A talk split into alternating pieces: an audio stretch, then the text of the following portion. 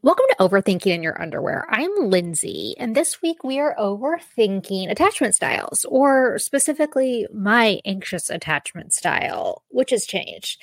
But I rocked that for years, you guys. And if you've listened to this podcast before, thank you. And I've talked about attachment styles before. Ryan and I touched on it when I talked to Jill Simpson, uh, relationship expert Jill. Um, we talked about it before, but we've never really dug into it. I always just kind of breezed over it like, do you guys want to talk about attachment styles? Because it's one of my favorite subjects, but we've never, I've never just done kind of like a whole thing on it. Let me tell you how I got here. I um kind of always knew I had like a little bit of a like a codependent thing going on, which is really hilarious now because there's like no one who rides solo harder than me. Like I am party of one. I go everywhere alone with my dog. I love to be alone. I don't want to date. I don't want to partner up. I really like being alone and partnership is not my gig. But when I was younger, I just was sort of like that person that always wanted to be with a best friend before, you know, romantic partners came into the picture. I always wanted to be my bet with my best friend. I was thinking about this last night for some reason. My best friend Lindsay and I um, I always wanted to be with Lindsay when I was little, like probably more than Lindsay wanted to be with me. Um, I always wanted to do everything with Lindsay everywhere we went. And I know that's like probably kind of normal when you're like a young when you're like a young girl and you're like, you know, in your 11 to tween years, but everywhere Lindsay went, I wanted to go. Everything Lindsay did, I wanted to do. And that was kind of like the beginning of my everywhere we go by Tuesday Tuesdays. That's that's kind of how I felt then I got a not that Lindsay went away, but I got another best friend, Trisha, best friend Trisha, who you've seen on here. And it was kind of like, oh, good, let's go in pairs now, too. Obviously, this is like a normal young girl thing. This wasn't like anything that needed to be diagnosed clinically. I know that. Um, so everywhere Trisha went, I wanted to go. We did everything together. It was like Lindsay and Trisha, Lindsay and Trisha. I'm always going to be partnered up. I'm always going to kind of like go where the other person went. Well, when things started to get romantic and when those partners started to turn to the opposite sex, it just seemed obvious to me that you would just get a boyfriend and do whatever they did, right?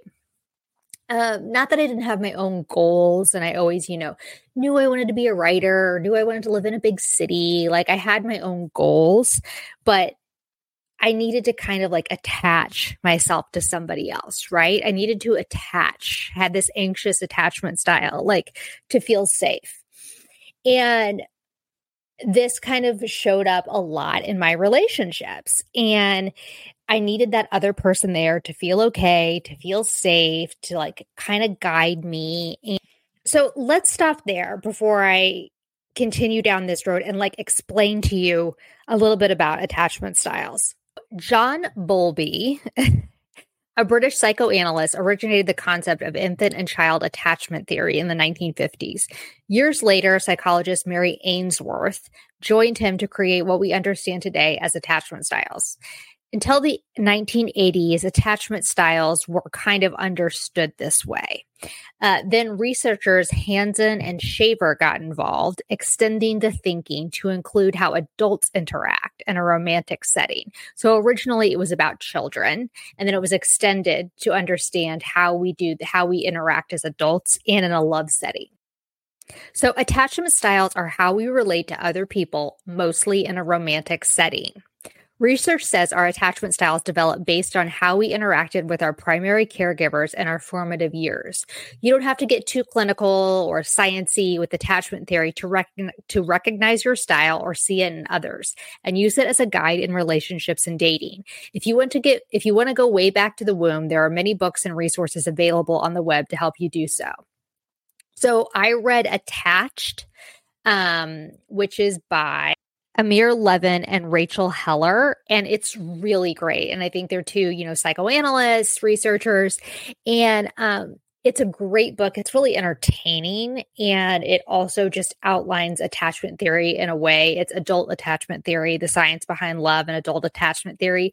You'll really understand it when you come to the end. So if you listen to this podcast and you're like, I'm really into attachment theory, get attached. Um, you'll find it on Amazon if you Google it. First thing that comes up, really popular book. So the four major attachment styles are the secure attachment style, the avoidant attachment style, the anxious slash preoccupied attachment style, which I was just talking about earlier, and the fearful avoidant attachment style. So let's start with the secure attachment style. So as is evidenced by its name, this is the jackpot lottery winner of attachment styles, right? This is the one we all want. It's the one we should aim to have for ourselves and seek out in others. It's not to say you can't have a healthy, happy union when other attachment styles join up, but the secure partner is the best gamble. Uh, secure partners are confident in themselves, alone or coupled up, and they don't obsess about relationships or whether or not a partner likes them. Their self worth is solid and intact, regardless of relationships wins or losses. Their love, they love easily, and intimacy and intimacy is used as a way to get closer to their partners rather than a game or manipulation.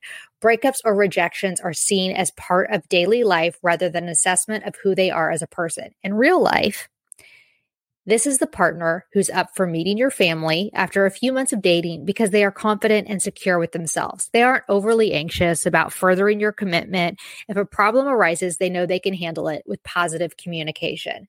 So, this is a healthy relationship. This is someone with healthy self worth, with healthy boundaries, with healthy communication. And it's not even only working towards this attachment because we want to be a good partner, but you're happier in yourself. It's hard to be happy in a relationship if you're the if you're the anxious partner or the avoidant partner or the fearful avoidant partner. It doesn't feel good to be in a relationship if you're having all of those other feelings, which I'll get to when we go through these other ones too. But you're happiest when you're secure. You're happiest when your self worth is good, um, when your self image is good, and when you aren't jealous of your other part, when you aren't jealous of your partner, when you're not completely needy and dependent on your partner. So this is the one we should all seek to partner up with and to uh, to achieve in ourselves. I'm not even in a relationship and I am like, I want to be a secure attached person, right? I want to be a secure attached person for my friendships, even um, for family, for myself. Like, I don't want to be too needy towards my friends um, or jealous towards friends. Like, it's just, I think it's you can you can think of it as just even if you're not partnered up this is the attachment style i want to have. The avoidant attachment. So for me this is the fire engine red flag attachment style. It's also the attachment style i think when we're all like you know we see all those tiktoks of like oh my god he's a red flag and this is why i like him or he's the bad boy and this is why i like him or whatever. I think we I think we, I'm, I'm going to generalize. Okay. Here, I'm going to generalize. Sorry. We all kind of go for the avoidant person at parts of our life because it's the chase. This is the chase. This is the he's not calling me back. This is the um, I text and he leaves me on read. This is the we go out and he leave he doesn't call me back for three days. So for me, this is the fire engine red flag attachment style not because good people can't be avoidant, but because it's a personality that pulls us in and we have no means to change. That's a point that that's important and we're going to come back to it. Avoidant types need their independence and flat out want to be alone. They create pockets of closeness with people, but will disappear at the quiver of commitment.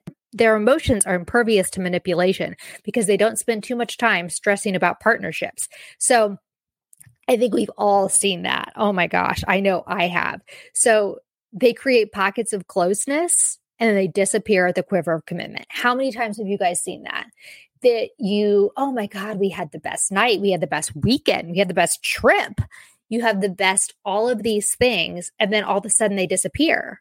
They could even say the most amazing thing and then they disappear. And you're like, well, I'm so confused. Well, you you breached or they breached themselves their intimacy boundary. Maybe they said something. Maybe they did something. Maybe the trip was too much. Maybe meeting your friends was too much. And then all of a sudden they're gone. And then you're sitting there, you're left with going through your head, going, what did I say? What did I do? What what did I wear? How much what was that? What was too much? What was the step too far? What what did I do? And it wasn't you. It was their intimacy boundary for themselves. And you couldn't maybe it wasn't even you that crossed over it. Maybe they crossed over it for themselves by saying something to you or whatever. And they're like, whoa, whoa, whoa, whoa, whoa. I've got to pull back because they are avoidant and that's not your problem. That is their attachment style that is their attachment style. Um the the last part of this i think is interesting too because i have been here. Their emotions are impervious to manipulation because they don't spend too much time stressing about partnerships. I have been with like one of the most avoidant people i've ever met and i was always trying to like manipulate his emotions which i'm not proud of. I am not proud of this but do things to well like here's the most basic thing that i think we've probably all done. It's like well i'm not going to text him for a couple days and then he'll see how that feels. Well no he doesn't because he doesn't give a shit. Or you know when he texts me i'm going to text him one word back and see how that feels. He doesn't care because he's not even he's not overthinking it the way you're overthinking it his emotions are impervious to manipulation because he is avoidant and you're anxious about the relationship. So don't waste your time overthinking that and know that you're with an avoidant per- person and either accept it and say, okay, this is what I've bought into and I'm on this ride and here we go, or walk away because you're with someone who cannot be manipulated and you are with someone that is not going to change and it has nothing to do with you. It has nothing to do with you. And you're not going to change it by cute outfits and the best date ever and just the right way you twirled your hair and just the best blowout. Nothing's going to change it. So, this is his attachment style, her attachment style, their attachment style, and they're going to have to do work, like actual work to change it, actual time to change it. sometimes time changes attachment styles, which we'll get to. So, you doing these like little things, whatever, like you're just wasting your time. So, here we're going to get to ding, ding, ding, what I have talked about my attachment style. Not anymore. Like I said, I had it growing up. The anxious, preoccupied attachment style. So, this is the unsteady or insecure attachment style. This partner craves closeness and constant togetherness, not because of need or intimacy, but because of insecurity within themselves. That's really important. This partner is overly sensitive and may be suspicious of, and even paranoid, even in a loving and faithful relationship. The anxious type may end up in a healthy relationship. I'm sorry. The anxious type may end up in an unhealthy relationship because of their willingness to stay with a partner regardless of bad behavior. Ooh, that hurt. Uh, this partner needs constant affirmation about your feelings and their standing in the relationship. They text repeatedly while you're at work or out with your friends to reassure themselves about your connection despite your constant behavior and consistent signs of affection. Wow. Okay. Um, I this that's from my book, and I still was like, wow, not because of what the writing was so good, but because it like hit home so much for me. I acted like this so many times in relationships on in and it runs the gamut from having really wonderful boyfriends who could not have shown up more for me who not who could not have been more consistent who could not have been more loving um more reaffirming. And i still like when they were out of my sight too much i would get like a little bit anxious. And I still had that like need for togetherness. And I still had that need to like call and reaffirm and just check, kind of like reaching your hand out. Are you still there? Um, and I will say, with the really good partners, I did feel safer. You know, I felt better, but I was still a little bit anxious. Um, and there was the constant affirmation of like, do you love me? I was still anxious even in the good in the good relationships then in bad relationships i was constantly anxious constantly paranoid of them doing something. I mean, the flip side of that is they actually were doing something. Did I have really good instincts or was I anxious? I mean, come on. Um, so yeah, I mean, the thing I want to reaffirm about this is working through working through your attachment style to get to a secure attachment style is beneficial for you. It's not beneficial for your partners. Um, I mean, I'm sure your partners would say it is, but it's beneficial for you in your life to feel better, to feel more secure, to not have that anxiety. Um, so, yeah, like I said, I think back and I'm like, oh gosh, I don't want to feel like that in a partnership anymore. Like, I do not want to feel like that. So, the fearful avoidant attachment style what I have read is fortunately, this attachment style is not very common. I think it comes from a lot of like personality disorders, things like that. Um, it's a hard one to have for yourself and it's a hard one to be partnered up with. Um, this partner is avoidant of getting close to others for fear of getting hurt or abandoned. In retaliation, they will act out with aggression when they sense closeness or um, when they sense closeness. So this partner is uncomfortable with intimacy. When closeness occurs, instead of pulling away, they start a fight, possibly name calling or worse. It's disorienting, chaotic, confusing because it's so inconsistent. Like it's like kind of the love bombing and then the fighting. And if you are coupled up with this, it's probably a really unhealthy, toxic relationship. So, hearing all of this, you have pinpointed who you are, or if you have not, search attachment style quizzes just in, in your little Google bar there. Um, there's plenty of attachment style quizzes to like help you figure out who you are. Um, or like I said, grab that book attached and it will, I've, I can't imagine by the end you won't, you won't have pinpointed your attachment style and your partners. So attachment styles can change throughout your life you can start really anxious, like I was saying. I moved to avoidant. Like, I know there was this part in my life where I was pushing everyone away. I was choosing partners that I knew would push me away. I knew as part I I was choosing partners that I knew wouldn't meet me in a secure place, so I just could avoid the whole partnership thing altogether. Um I'm now kind of I like to think I'm secure. I'm sure someone could argue I'm avoidant, but I like to think I'm in a secure place right now, but I am not dating. I just do not want to date, but I like to think I'm in a secure place. But I've kind of, I like to think I've worked through my issues. Maybe I'm still avoidant. I don't know. Um, you know, whatever. Here's the big wake up call of wisdom about this whole thing you aren't going to give an avoidant partner so much space they finally become secure. Maybe they decide to change one day, but it won't be because you acted so cool they couldn't resist commitment. Similarly, if someone is insecure, you can love and support them in an effort toward their personal growth, but you can't do the work for them.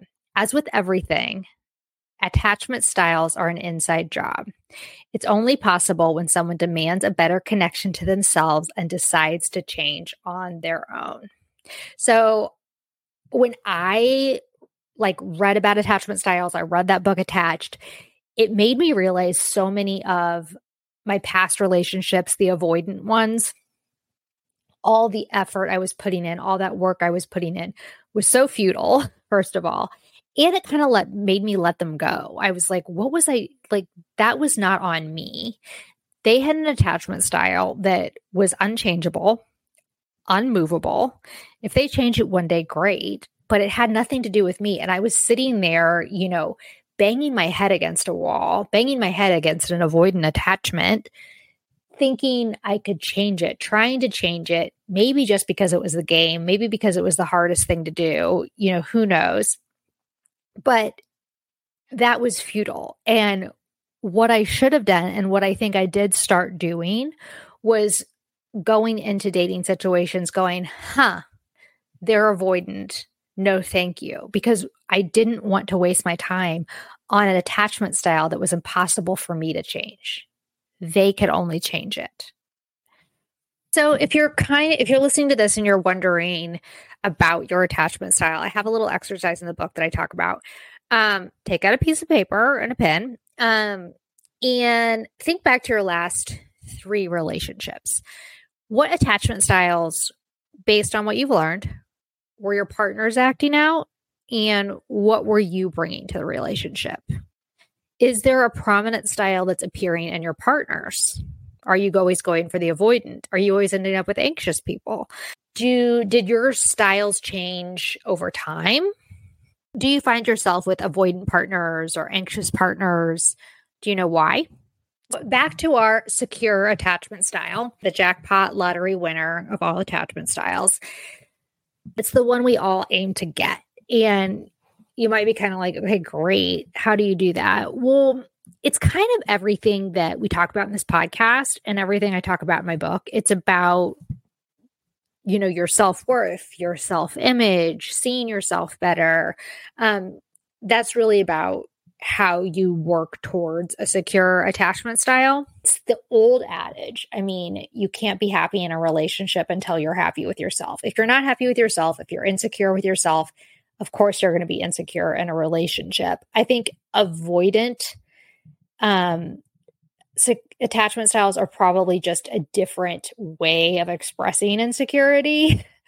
um so it's just a way of work so it's just a matter of working on your self-worth working through those things in your past and coming to a place where you feel solid and good on your own and good enough to partner up with someone else. I always recommend, you know, overthinking the way back too, not for too long. Pick it up, put it down is what I always say. But overthinking the way back. Where did it come from? Where did it start? Like I said, I I can see where my anxious attachment style started way back. I can kind of follow it through and then kind of try to break it. For me personally, I always kind of overthink the way back and then go, okay, I get it. Like I have to just me personally, how my brain works, I have to understand it to let it go. So if you can kind of overthink where it started, pick it up, put it down, overthink it and do better is is kind of my mantra. It's really where the name came from from this podcast is I needed to overthink my way to happiness. I needed to understand everything in order to come out better on the other side. Hope this is helpful for you. Again, we'll continue to overthink other things in the future, failure, all of it. Let's overthink it all, you guys. Um, until next until next time, I am wishing you all good thoughts.